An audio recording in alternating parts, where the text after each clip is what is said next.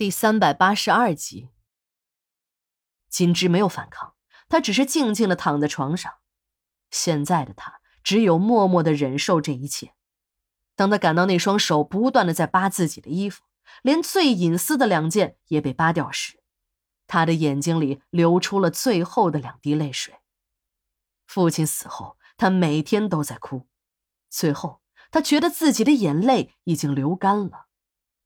胡德利很得意，看着眼前被自己扒得精光的女人，他这心里美极了。他真要感谢时代给了自己这个机遇，要不然自己呀得在齐正家的矿上干一辈子的矿工，更别提还能把这个格格搞到手了。金枝也在暗暗的计划着，他已经隐隐的发现，就是这个坏东西举报了自己的父亲，干脆自己和他同归于尽。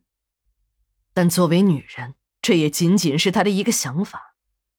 胡德利看金枝并没有反抗，他还以为这个女人是愿意和自己相好，便更加卖力起来。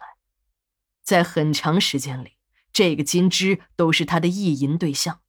真的到了这女人的床上，他才感觉到，这可比自己搂着枕头时爽多了。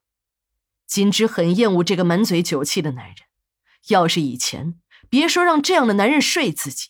就是靠近一点他也会立即发脾气。可现在的自己已经是落了配的凤凰，他不如鸡。这个胡德利就是个得了志的小人。面对骑在自己身上的胡德利，他毫无办法，只能默默的承受。当他感觉到有什么东西进入到自己的身体后，那种刺痛让他一下子叫了出来。他实在是忍不住了。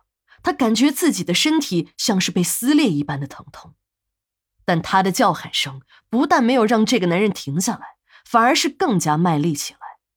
大力的野蛮动作让他这个大家闺秀有些吃不消。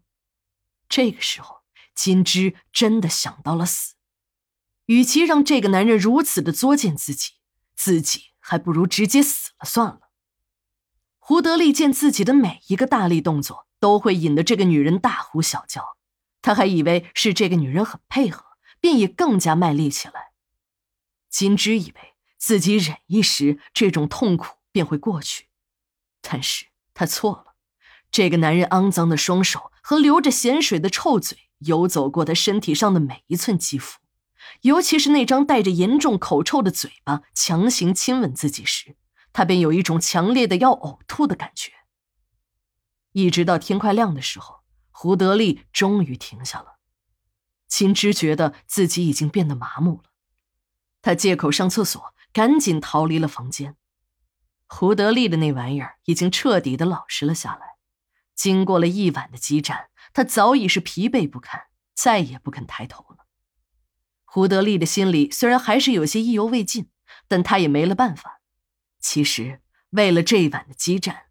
他也是做了不少功夫的，花了二十块钱买了两只王八，没想到两只王八也只能顶一碗。要是早知道这样，自己还不如多买几只炖了吃呢。等金枝再次回到房间时，他发现胡德利正在拿着床单看，只见那雪白的床单上有一片斑斑的血迹。胡德利也很惊讶，他没有想到这个女人竟然还是一个处子。自己这个二愣子能找上一个格格，已经不知道是几辈子修来的福分了。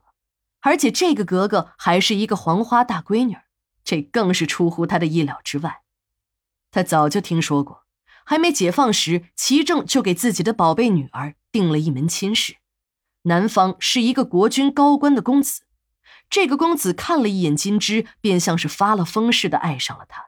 齐正也对这桩门当户对的婚事很满意。为了培养这两个孩子的感情，齐正还把那高官的公子当成了准姑爷，留在了家里。胡德利扔下了手中的床单，一边拍着床，一边狂笑：“ 妈的，我真是有福气啊！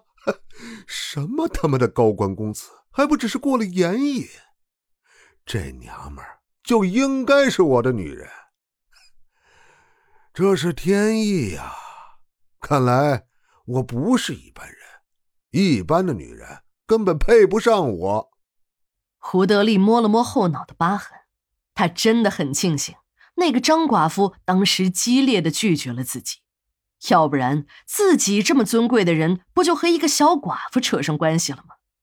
他更感谢父亲的那顿狠揍，要不然他一定会半夜去找那小寡妇报复。报复的方法吗，也不外乎是和他睡上一觉。要是再弄出了孩子，自己就成了孩子的爹，哪里还会有和格格睡的好事儿？